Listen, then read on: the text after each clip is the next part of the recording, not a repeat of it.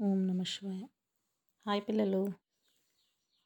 సీతని అన్వేషించడం గురించి సుగ్రీవుడు ఎలాంటి చర్యలు తీసుకోని కారణంగా రాముడికి చాలా కోపం వచ్చింది.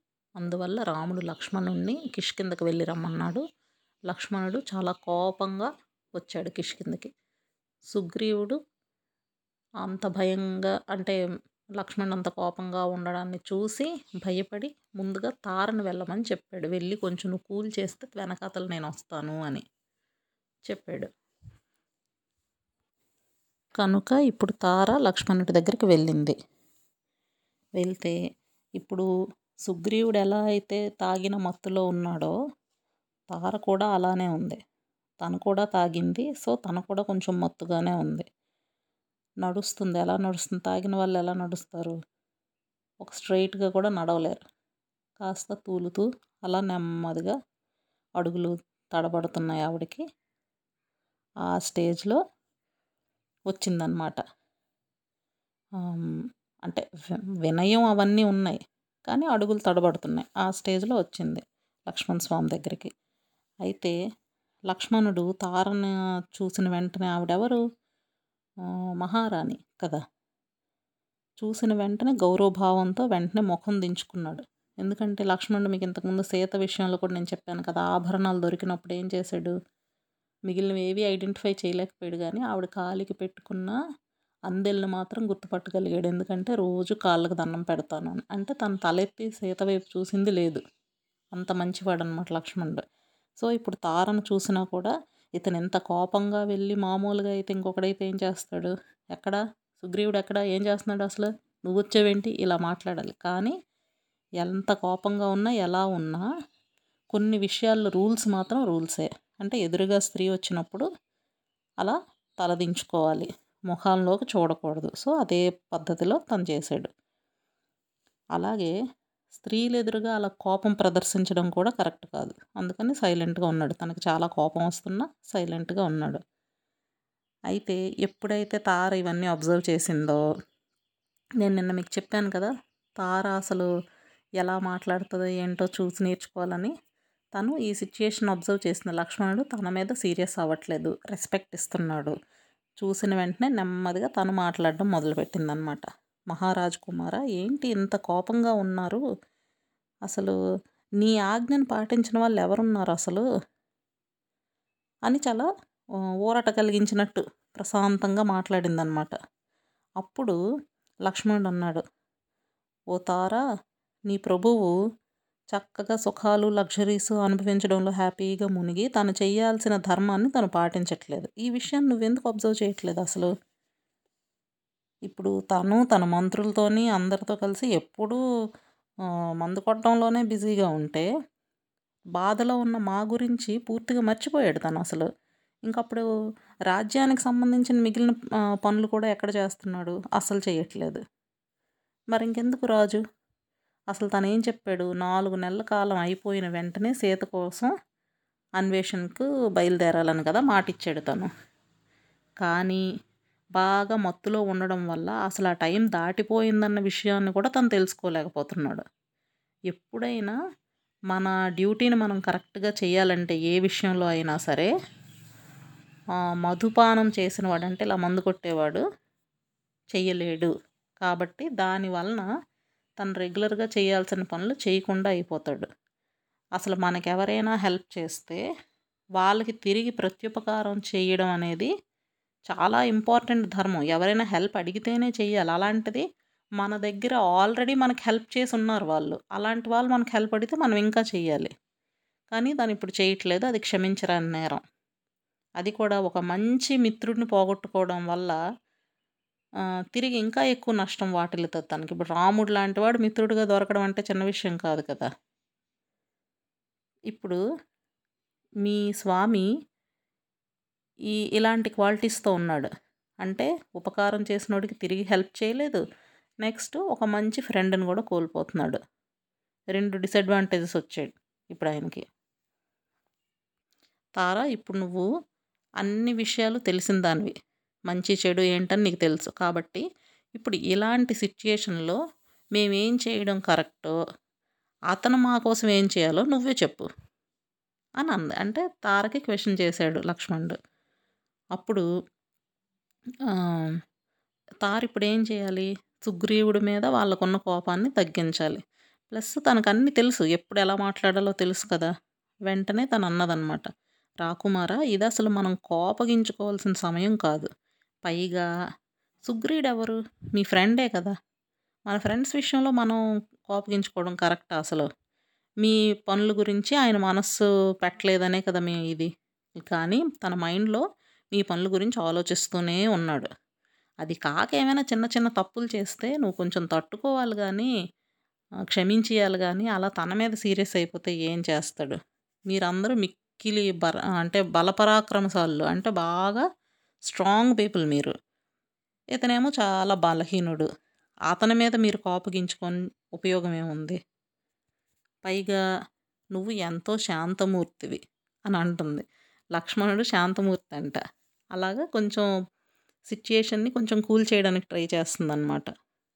నువ్వు ఇంత శాంతమూర్తివి. నీలాంటి వాడికి అసలు ఇలాంటి కోపం అనేది రాకూడదు కదా. నీ కోపం ఏంటి? ఇప్పుడు శ్రీరామచంద్ర ప్రభు పరాక్రమం ఏంటో మాకు తెలీదా? అతను సుగ్రీవుడికి ఎంత హెల్ప్ చేశాడో నాకు తెలియదా లేదా సుగ్రీవుడికి తన వల్ల వచ్చిన బెనిఫిట్స్ ఏంటో మాకు తెలియదా లేదా ఇప్పుడు సీత కోసం అన్వేషించాలి. ఆ పని తనకుందన్న విషయం నాకు తెలియదు ఇవన్నీ నాకు తెలుసు. కాకపోతే ప్రస్తుతం కొంచెం లగ్జరీస్ వైపు అలాంటి వాటి వైపు తన మనసు వెళ్ళిపోయింది. అది మాత్రం కరెక్టే. నువ్వు అన్నట్టు అది కరెక్టే.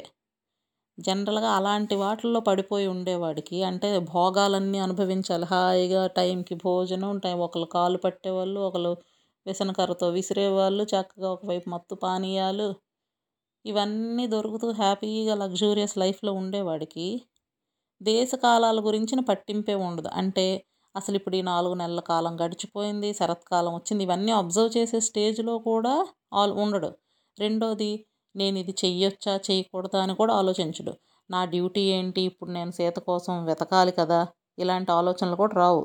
ఇవేమీ తనకి ఉండదు. ఇప్పుడు సుగ్రీవుడు అంటే ఎవరు? నీకు సోదరుడు లాంటివాడు కదా. కాబట్టి నువ్వు ఇప్పుడు ఆయన్ని దయ చూపించి కొంచెం క్షమించి ఆయన్ని. గొప్ప గొప్ప మహర్షులే ఒక్కోసారి ఇలాంటి వీటన్నింటికి అట్రాక్ట్ అయిపోతారు. అలాంటిది సుగ్రీవుడేంటి? వానరుడు. పైగా వానరులకు రాజు. అలాంటి వాడు అంటే క్షత్రియ వాళ్ళ దానిలో క్షత్రియ వంశం కనుక ఆబ్వియస్గా ఇలాంటి లగ్జరీస్ కంఫర్ట్స్ ఇవన్నీ చిన్నప్పటి నుంచి చూసినవాడు కనుక అందులోనే ఉండాలనుకుంటాడు. సో ఆ దీనిలో అలా గడిపేస్తున్నాడు కానీ అంత మాత్రానికే నువ్వు ఇంత సీరియస్ అయిపోతే ఎలాగ అసలు అని అంది. ఇంకో మాట కూడా అంటే ఎప్పుడైతే లక్ష్మణుడు కొంచెం తిరిగేమనట్లేదో మళ్ళీ చెప్పింది. ఇప్పుడు చూడు సుగ్రీవుడు ఇంతగా మత్తులో మునిగిపోయి ఇంత ఎంజాయ్ చేస్తున్న పరిస్థితిలో ఉన్నా కూడా మీ పనులకు కావాల్సిన ఆర్డర్స్ మాత్రం ఆల్రెడీ ఇచ్చేసాడు. ఓకే? ఆయన ఆర్డర్ ప్రకారం రకరకాల పర్వతాల్లో నివసిస్తున్న వాళ్ళు కామరూపులు గొప్ప గొప్ప వీరులు ఇలాంటి కోట్ల మంది వానరులు వస్తున్నారు. దారిలో ఉన్నారు. ఇప్పుడు పరస్త్రీలను చూడకూడదన్న ఉద్దేశంతో నువ్వు మంచి సత్ప్రవర్తన అంటే మంచి ప్రవర్తన కలిగిన వాడివి కనుక నువ్వు అంతఃపురం బయటే నిల్చుండిపోయావు. లోపలికి వచ్చి ఏంటి సుగ్రీవాన్ని గట్టిగా అడగొచ్చు కదా. కానీ అలా కాకుండా నువ్వు చక్కగా బయటే నిల్చున్నావు.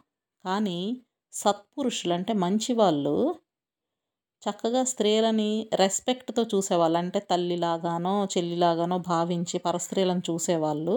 స్త్రీని చూసినా తప్పులేదు కాబట్టి నువ్వు లోపలికి రా అని పిలిచింది. అంటే అందరూ అంతఃపుర స్త్రీలతో ఉన్నాడా? బయట వాళ్ళు ఎవరు అసలు చూడరు కదా వాళ్ళని. అయినా కూడా లక్ష్మణుడిని లోపలికి పిలిచింది తార. ఎందుకు లక్ష్మణుడు? అంత మంచివాడు. ఇప్పుడు ఈమెను చూసినప్పుడు కూడా ఎలా ఉన్నాడు? తలదించుకొనే ఉన్నాడు కదా. అందుకు లోపలికి పిలిస్తే అప్పుడు సరే తార చెప్పిన తర్వాత సుగ్రీవుడు అంతఃపురంలోకి నెమ్మదిగా లక్ష్మణుడు వెళ్ళాడనమాట అక్కడ పెద్ద ఆసనం మీద సూర్యుడిలాగా వెలిగిపోతున్నాడు సుగ్రీవుడు. ఒంటి నిండా దివ్యాభరణాలు పెద్ద పెద్ద బ్యూటిఫుల్ మాలలు మంచి బట్టలు. ఇలా ఒక ఇంద్రసభలో ఇంద్రుడు కూర్చుంటే ఎలా ఉందో అలా ఉన్నాడనమాట అతన్ని చూసేసరికి లక్ష్మణుడి కోపం మళ్ళీ స్టార్ట్ అయిపోయింది. ఇంతవరకు తారతో మాట్లాడాడు కానీ కళ్ళు ఎర్రగా మారిపోయి అసలు ఒక యముడిలాగా కనిపిస్తున్నాడు సుగ్రీవుడికి. పక్కన అతని భార్య రుమ కూర్చొని ఉంది. సుగ్రీవుడు ఇలా వెంటనే లక్ష్మణుడు లోపలికి వచ్చేసరికి చూసి ఒక్క ఉదుటిన లేచాడనమాట సింహాసనం మీద నుంచి. ఎగిరి పడినట్టు లేచాడు కంగారుతోని. అయితే తను ఎప్పుడైతే అలా లేచాడో తన వెనక ఇప్పుడు రొమ మిగిలిన అంతఃపుర స్త్రీలు వీళ్ళందరూ కూడా అతనితో పాటుగా లేచి నిల్చున్నారు. అంటే రాజు నిల్చున్నాడు కదా. బాగా మత్తులో ఉన్నాడు కదా సుగ్రీవుడు. ఎర్రటి కళ్ళుతోని ఇలా చేతులు ఇలాగా జోడించుకొని నెమ్మదిగా తడబడుతూ లక్ష్మణుడి దగ్గరికి సమీపించి నిల్చున్నాడు.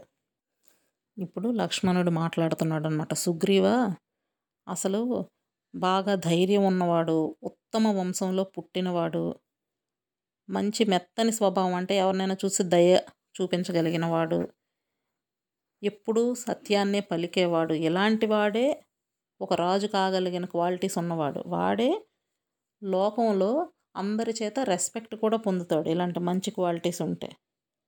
అంతేగాని అధర్మం చేస్తూ ఉపకారం చేసిన వాళ్ళకి తిరిగి ఉపకారం చేయకపోవడం ఇలాంటి వాళ్ళ పట్ల సొసైటీలో కూడా ఏమీ రెస్పెక్ట్ ఉండదు. ఇప్పుడు ఎవరికైనా గుర్రాలను దానం ఇస్తాను అని మాట ఇచ్చిన తర్వాత ఆ మాట తప్పాడు అనుకో వెయ్యి గుర్ర వంద గుర్రాలను చంపినంత పాపం వస్తుందంట అతనికి. అలాగే ఆవు విషయంలో గోమాత విషయంలో అబద్ధం చెప్పిన వాడికి వెయ్యి గోవులను చంపిన పాపం చుట్టుకుంటుంది. అలాగే తన తోడు మానవులు ఎవరికైనా మాట ఇచ్చి తప్పిన వాడికి తన బంధువులను చంపిన వాడితో సమానమైన పాపం తగులుతుందంట. అలాంటిది మనతో ఉన్న వాళ్ళ మనుషులకి ఎవరికైనా మాట ఇచ్చి మనం తప్పితే ఇలాంటి పనిష్మెంట్.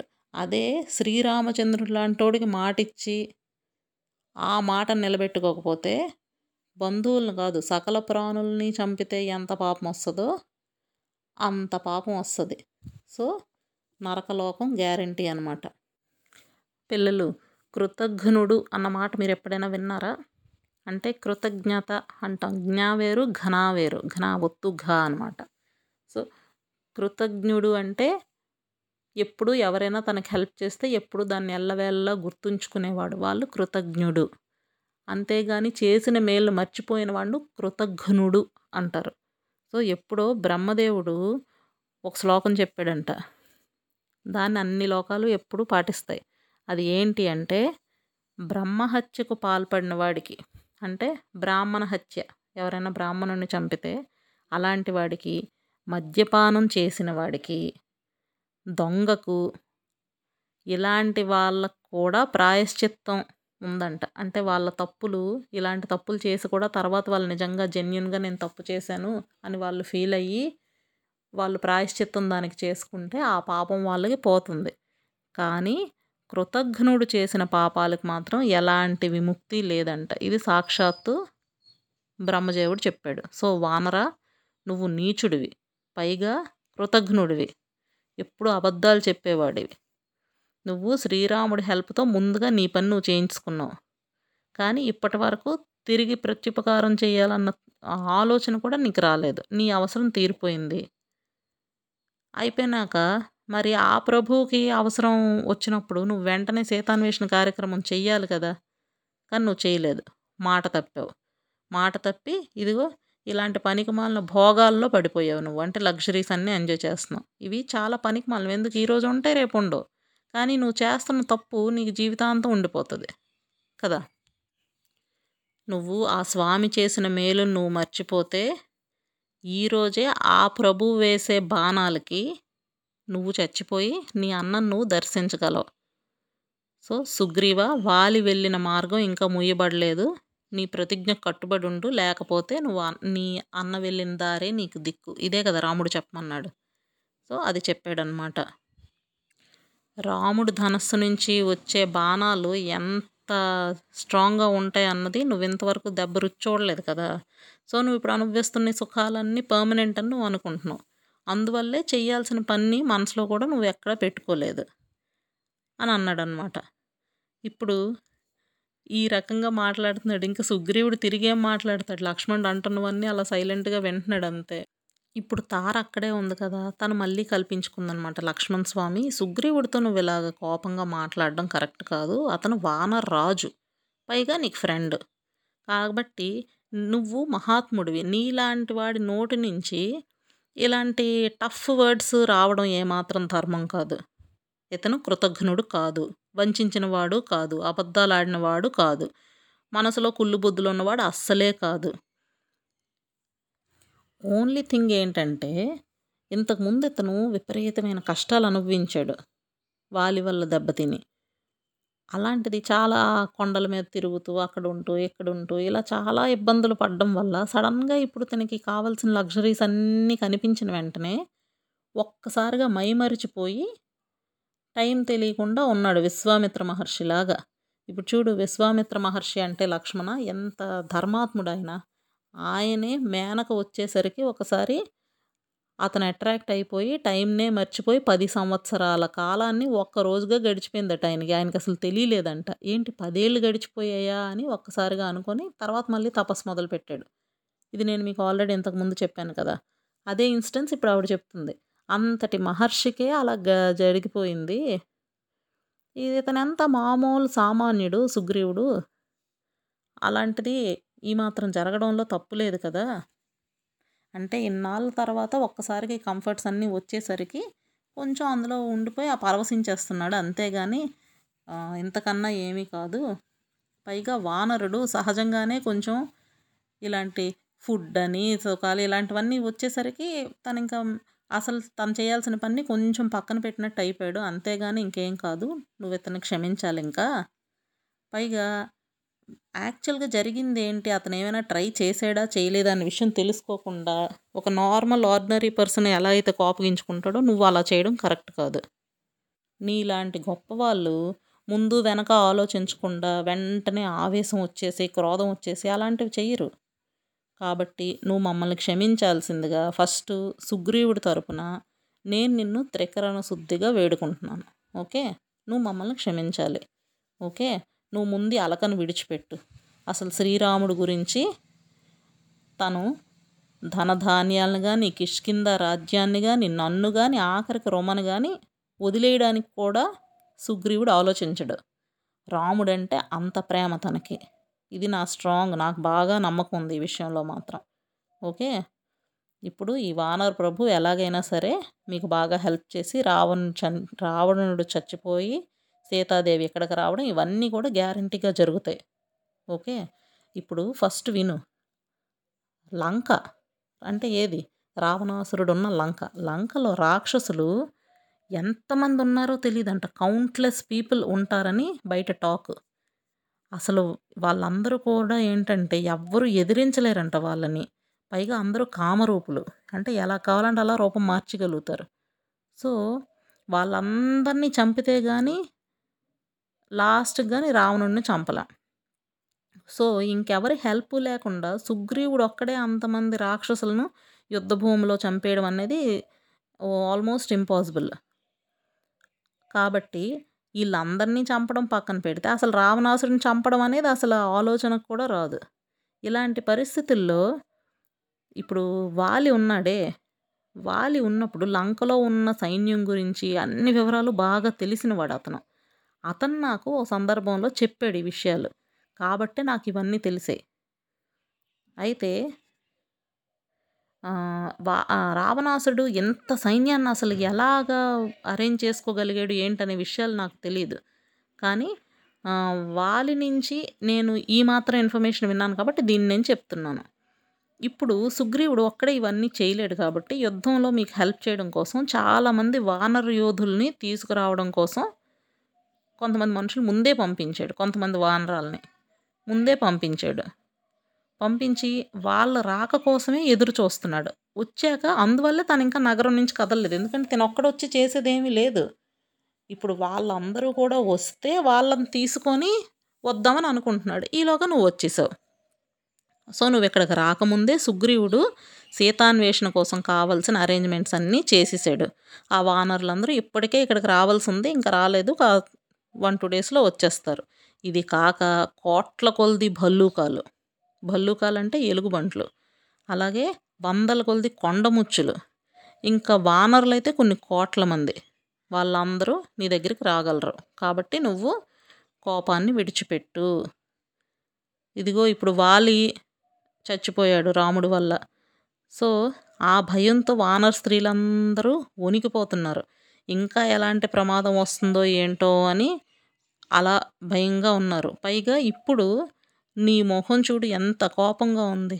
అలాంటి నీ కళ్ళు ఎర్రగా ఉన్నాయి. అవన్నీ చూసేసరికి వాళ్ళందరూ ఇంకా భయపడిపోతున్నారు అని లక్ష్మణుడికి చెప్తే లక్ష్మణుడు సైలెంట్గా అవన్నీ విన్నాడనమాట విన్నాక కొంచెం ప్రశాంతంగా ఉన్నాడు. ఇందులో మీరు ఒక పాయింట్ అబ్జర్వ్ చేయండి. లక్ష్మణుని కూల్ చేయడం కోసం ఇవన్నీ తార చెప్పింది. కానీ యాక్చువల్గా హనుమంతుడు వచ్చి చెప్తే కానీ సుగ్రీవుడు వాళ్ళందరినీ పిలుచుకురమ్మని ఆర్డర్ వేయలేదు. పోని వేశాడు. వేసాకైనా శ్రీరాముడి దగ్గరికి వెళ్ళి అందాక మధ్యలో టైం ఇలా అయిపోయింది కదా అని తనైనా వెళ్ళొచ్చు లేదా కొంతమంది దోతలనైనా పంపించవచ్చు రాముడి దగ్గరికి వెళ్ళి ఇన్ఫర్మేషన్ పాస్ ఆన్ చేసి ఉండొచ్చు కదా. ఆల్రెడీ ఇంతమందిని రమ్మని పిలిచాము స్వామి. వాళ్ళు వచ్చిన వెంటనే నేను మీ దగ్గరికి వస్తాను కలుస్తాను. లాగా ఇన్ఫర్మేషన్ అయినా పాస్ చేసి ఉండొచ్చు కదా. అదే సుగ్రీవుడు చేసిన తప్పు. కానీ వాటిని కవర్ చేస్తూ తార ఇవన్నీ మాట్లాడిందనమాట. ఇప్పుడు లక్ష్మణుడు కొంచెం ఇలా ప్రశాంతంగా ఉండడం చూసి అప్పుడు సుగ్రీవుడికి కాస్త భయం తగ్గింది. ఇంతవరకు సుగ్రీవుడు లక్ష్మణుడు వచ్చినప్పటి నుంచి ఒక్క మాట కూడా మాట్లాడలేదు. అన్నీ తారా లక్ష్మణుడు వీళ్ళిద్దరే మాట్లాడుతున్నారు. ఇప్పుడు అతను కాస్త ప్రశాంతంగా ఉండడం గమనించి ఇప్పుడు సుగ్రీవుడు నెక్స్ట్ మాట్లాడడం మొదలు పెడుతున్నాడు అది మళ్ళీ నెక్స్ట్ ఎపిసోడ్లో చూద్దాం. బాయ్ పిల్లలు.